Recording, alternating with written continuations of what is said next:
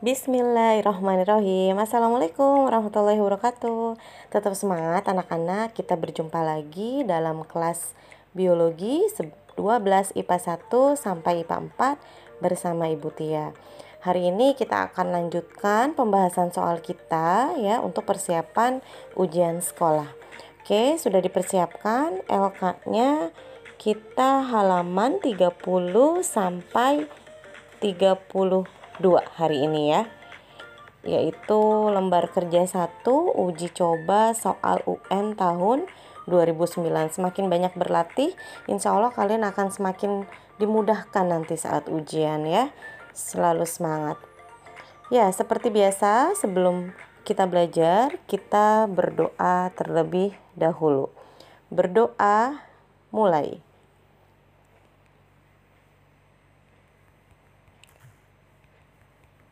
Doa selesai. Ya, terima kasih anak-anak yang sudah mengerjakan dengan tepat waktu tugas pekan kelima ya. Kenapa Ibu memberikan tugas? Karena kan kemarin hari Jumat adalah libur ya. Jadi untuk mengganti pertemuan kita di hari Jumat, kalian mengerjakan lanjutan uji coba soal U N tahun dua ribu delapan yang part yang kedua gitu. Namun sangat disayangkan ada beberapa siswa ya biasa dengan nama-nama yang sama dengan di semester satu yang tidak mengerjakan atau lalai terhadap tugasnya. Semoga terus diperbaiki ya, tidak ada kata terlambat untuk selalu memperbaiki diri menjadi lebih baik lagi. Dan nanti bagi nama-nama tersebut Ibu akan tugaskan ya. Jadi nanti di Spotify ini Ibu akan bahas nomor satu sampai nomor sepuluh, sedangkan sisanya sudah Ibu kasih jatah ya.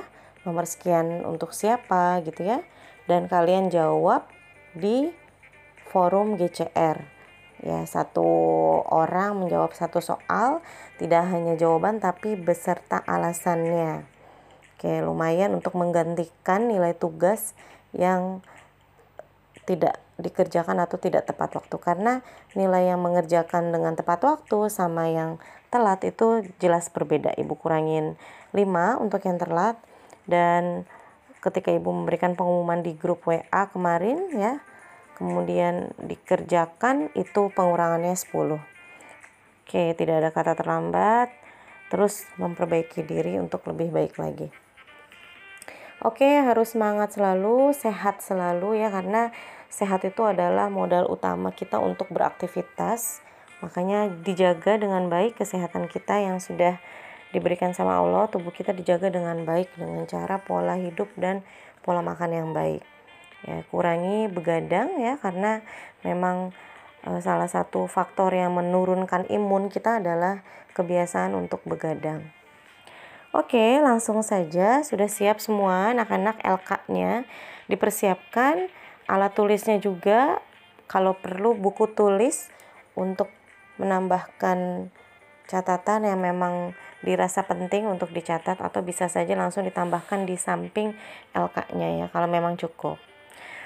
Oke, kita mulai dari nomor satu ya, nomor satu sampai nomor sembilan itu adalah materi kelas sepuluh, dan ada beberapa yang mirip materinya dengan yang pekan lalu kita sudah bahas ya. Nomor satu yaitu tentang tata nama ilmiah atau nama Latin ya. Di situ ada gambar, yaitu gambar harimau. Nah, kita harus menentukan yang pas itu ordonya dan nama spesiesnya apa. Oke, nomor satu itu harimau, dia masuk ke dalam ordo karnivora. Karnivora itu adalah yang memakan daging ya, karena memang harimau ini dilengkapi oleh gigi taring ya. Sama manusia pun mempunyai gigi taring, karena manusia pun termasuk karnivora dan juga herbivora atau pemakan segala atau omnivora. Jadi hewan-hewan yang karnivora ini memiliki gigi taring yang lebih panjang dibandingkan manusia, karena memang dia makanannya satu-satunya hanya daging. Kemudian spesiesnya, nama spesiesnya adalah Panthera tigris ya. Tigris ini berasal dari kata tiger. Jadi jawaban nomor satu adalah yang A, ordo karnivora, spesiesnya Panthera tigris. Nah, penulisan nama spesiesnya itu sudah betul ya, Kata pertama yaitu genus diawali dengan huruf besar.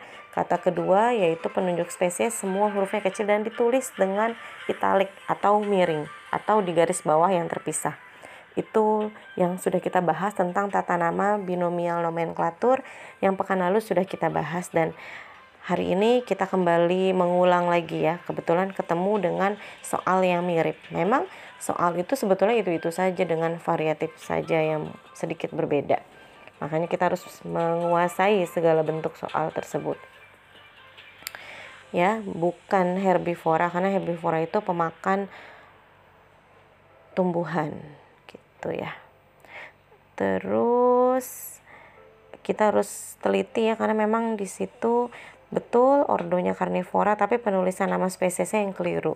Ya, jadi yang tepat nomor satu adalah A. Oke, nomor dua ini adalah tentang keanekaragaman hayati.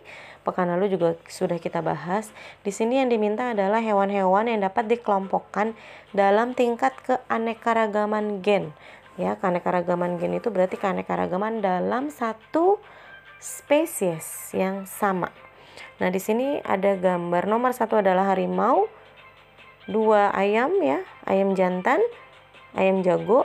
Tiga juga adalah macan tutul, empat singa, lima ayam kate, dan enam adalah ayam betina. Nah, di sini jelas yang satu spesies adalah adalah ayam ya, dua, lima, dan enam atau option D jawabannya. Kalau nomor satu, tiga, dan empat itu adalah keanekaragaman tingkat jenis atau keanekaragaman tingkat spesies. Mereka spesies yang berbeda tapi masih dalam satu filum atau satu famili, maksudnya ya, satu famili, satu keluarga. Oke, next nomor tiga. Nomor tiga yaitu tentang protista ya. Protista itu ada protista mirip hewan atau protozoa, protista mirip tumbuhan atau ganggang atau alga, dan protista mirip jamur. Jadi eh, judulnya itu masih mirip-mirip semua karena memang mereka hanya memiliki ciri yang mirip, bukan hewan, bukan tumbuhan ataupun bukan jamur.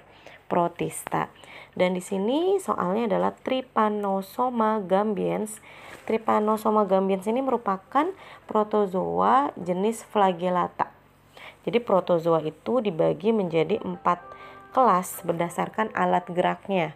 Ada rizopoda yang memiliki alat gerak berupa kaki semu atau pseudopodia. Kemudian ada flagellata yang alat geraknya berupa flagel. Kemudian ada ciliata yang alat geraknya berupa cilia, dan terakhir adalah sporozoa yang tidak memiliki alat gerak. Jadi sebetulnya nama kelasnya itu menggambarkan alat gerak yang dia miliki. Dan di soal ini adalah Trypanosoma gambiense termasuk ke dalam kelompok flagellata, berarti dia mempunyai alat gerak yaitu flagel. Dan ciri dari Trypanosoma ini selain berflagel juga uniseluler ya, bersel satu. Kemudian karena dia mirip hewan berarti dia tidak punya klorofil dan cara hidupnya adalah heterotrof ya, tidak bisa membuat makanannya sendiri, lawan dari autotrof. Dan jawaban yang benar adalah yang A, uniseluler, berflagel, dan heterotrof.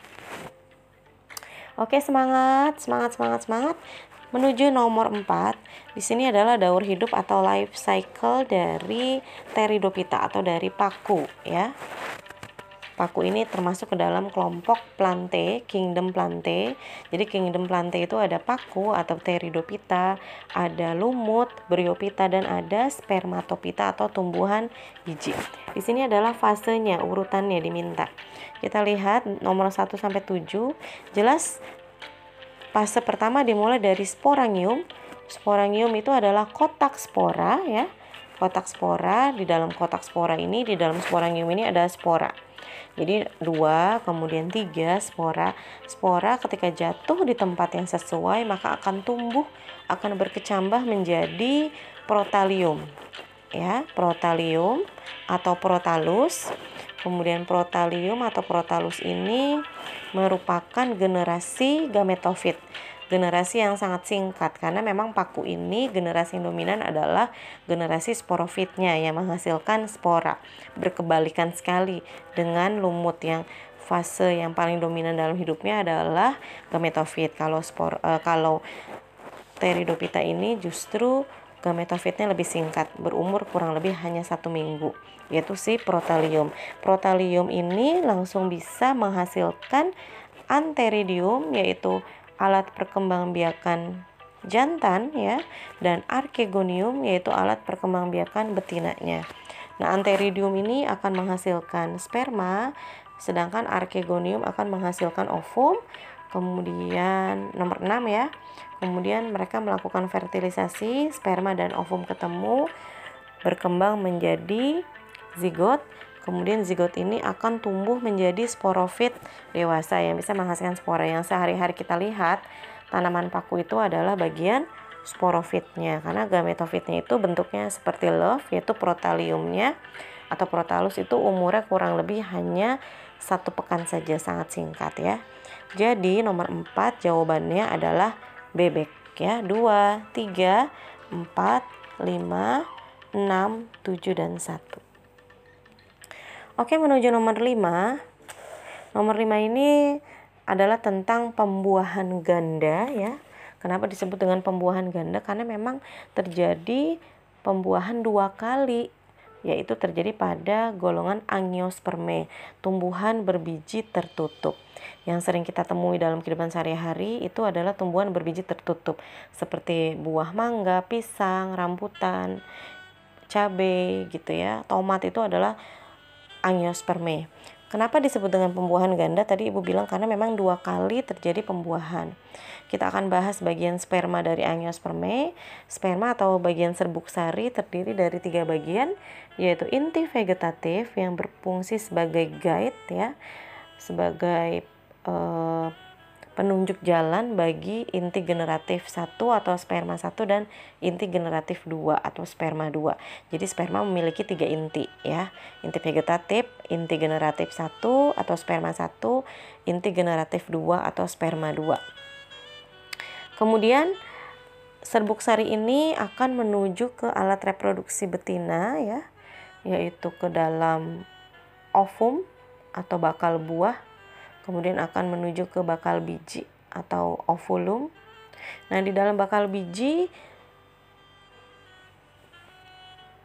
makrospora ini memiliki delapan inti ya. Yang paling atas ada tiga inti adalah antipoda, ada dua inti di bagian tengah yaitu inti kandung lembaga sekunder atau inti kutub, dan bagian yang paling bawah ada tiga inti, yang satu di tengah besar adalah ovum, dan samping kanan kiri ovum itu ada sel sinergit atau sel penjaga. Nah, ketika bulu serbuk sari yang membawa inti vegetatif, inti generatif satu dan inti generatif dua sampai ke dalam ovulum atau bakal biji, maka inti vegetatif sudah selesai tugasnya, dia akan lebur, dan sekarang yang bertugas adalah inti generatif satu segera membuahi ovum. Jadi ini pembuahan yang pertama, sperma satu atau inti generatif satu plus atau membuahi ovum jadilah zigot. Ovum N, inti sperma satu N jadilah zigot yaitu dua N ya. Kemudian apa yang dilakukan dengan inti generatif yang kedua? Dia akan membuahi inti kandung lembaga sekunder yang terdiri dari dua buah sel atau dua inti.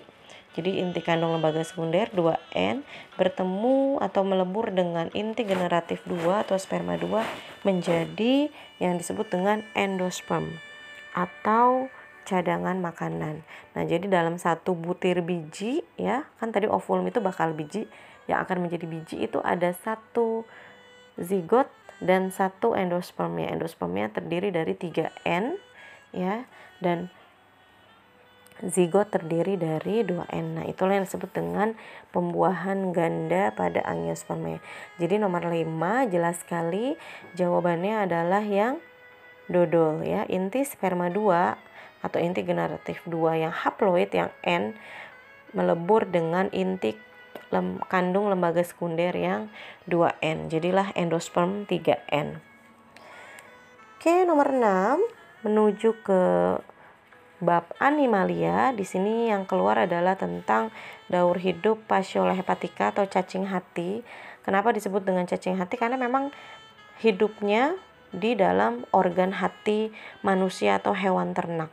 ya. Jadi hati-hati ketika manusia terkena cacing hati ini, maka hatinya kita yang akan diserang sehingga kita akan menderita anemia atau kekurangan darah. Bagaimana siklus hidupnya? Siklus hidupnya dimulai dari telur yang keluar bersama dengan kotoran manusia atau kotoran hewan ternak seperti sapi ataupun kambing ataupun kerbau ya. Keluar telur bersama dengan feses. Nah, kemudian telur ini akan menetas menjadi larva yang punya silia. Larva bersilia ini berarti dia bisa berenang atau disebutnya dengan mirasidium. Oke, jadi apa yang dilakukan dengan mirasidium? Mirasidium ini akan mencari inang sementara. Inangnya adalah siput ya. Nah, di dalam tubuh siput mirasidium ini berkembang menjadi sporokista. Sporokista kemudian berkembang lagi menjadi redia, dan redia berkembang menjadi serkaria. Jadi perubahan sporokista sampai serkaria itu terjadi di dalam tubuh siput. Kalau sudah menjadi serkaria, maka serkaria tersebut keluar dari tubuh siput dan dia akan berenang bebas karena memang mempunyai silia dan mencari tempat yang sesuai, dan dia berubah menjadi metaserkaria. Biasanya metaserkaria ini akan menempel pada tanaman air seperti misalnya sayuran, selada gitu ya. Nah, kalau misalnya kita konsumsi, manusia konsumsi selada yang mengandung metaserkaria, maka metaserkaria yang tidak terlihat oleh mata tertelan ke dalam tubuh kita dan dia akan menuju ke dalam hati, berkembang menjadi cacing dewasa, Fasciola hepatica dewasa, dan akan bertelur. Nah, telurnya nanti keluar lagi bersama dengan feses. Itu kalau dimakan oleh manusia. Tapi kalaupun dimakan oleh hewan ternak seperti kerbau, sapi, kambing, itu pun sama mekanismenya. Metaserkaria ini akan menuju ke dalam hati hewan ternak dan akan bereproduksi, dan urin apa e, telurnya pun akan dikeluarkan bersama dengan feses. Seperti itu ya. Semoga bisa difahami karena ini kadang juga sering keluar dalam beberapa soal ujian. Jadi nomor enam jawabannya, ketika di dalam tubuh siput Fasciola hepatica ini berkembang dari sporokista sebetulnya sampai serkaria. Nah, di sini jawabannya yang pas adalah yang C. Karena sporokista, redia, serkaria. Jadi C, redia sampai serkaria. Oke, nomor tujuh masih di animalia, yaitu monotremata. Monotremata adalah kelompok mamalia yang banyak ditemukan di Indonesia bagian timur. Perkembangbiakannya terjadi secara monotremata itu adalah mamalia ya. Masuk ke dalam mamalia berarti bersaudara dengan kita ya. Cuman mamalia yang mempunyai paruh. Jadi dia berparuh dan dia unik, tidak melahirkan tapi dia bertelur atau ovipar, tapi tetap mempunyai kelenjar susu.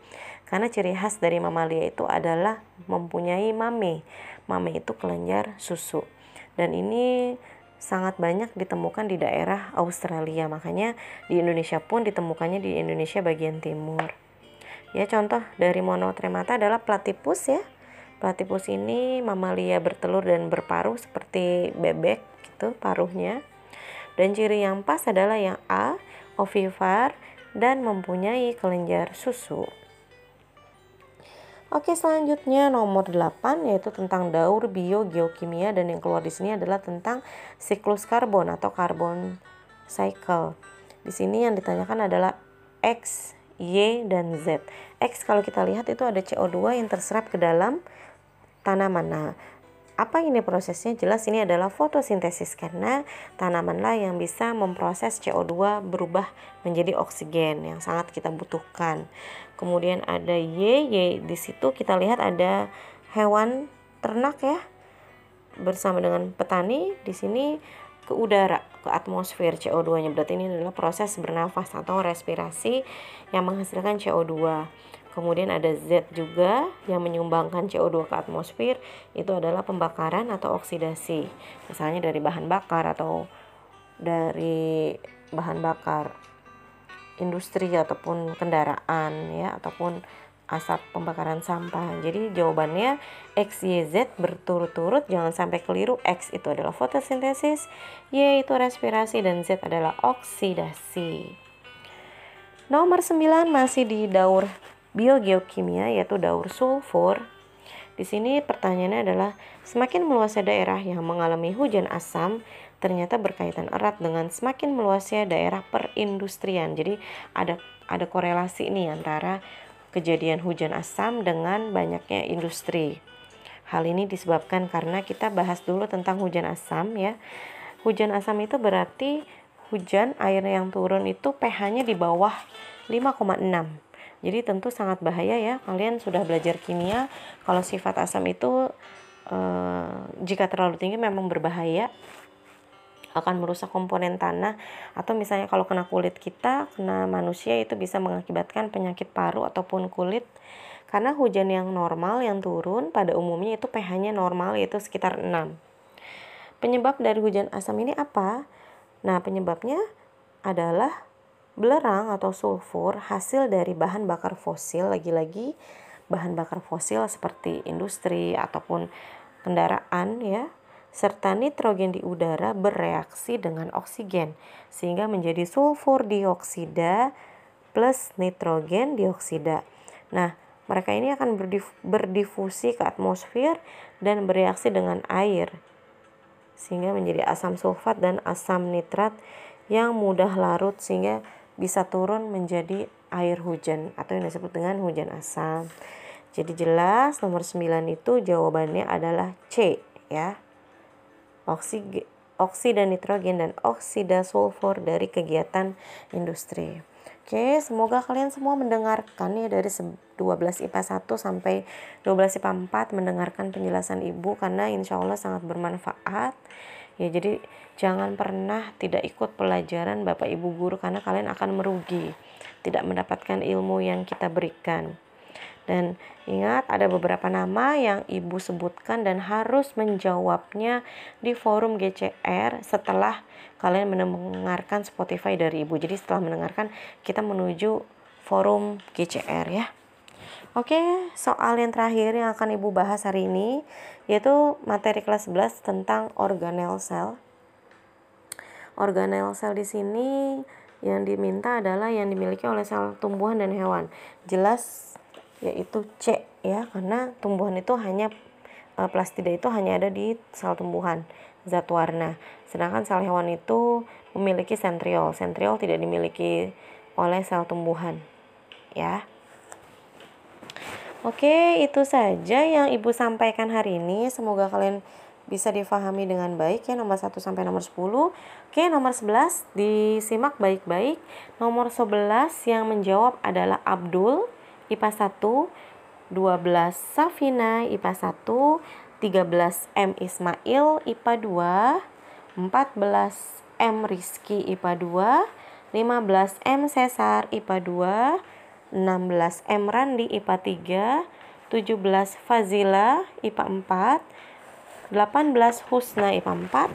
Dan ini nomor sembilan belas dua puluh untuk yang nilai keaktifannya masih minim atau masih kosong ya.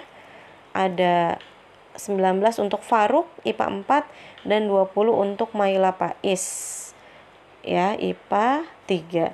Silakan dijawab yang tadi Ibu sebut namanya di forum G C R. Untuk yang lain aman karena nilainya masih banyak ya, masih uh, stok keaktifannya sangat banyak. Jadi insya Allah tenang, tinggal yang tadi Ibu sebutkan saja. Oke, terima kasih atas partisipasinya. Kalian sudah mendengarkan siaran Spotify Ibu hari ini, semoga bermanfaat. Mohon maaf atas segala kekurangan. Kita lanjut ke forum ya. Wassalamualaikum warahmatullahi wabarakatuh.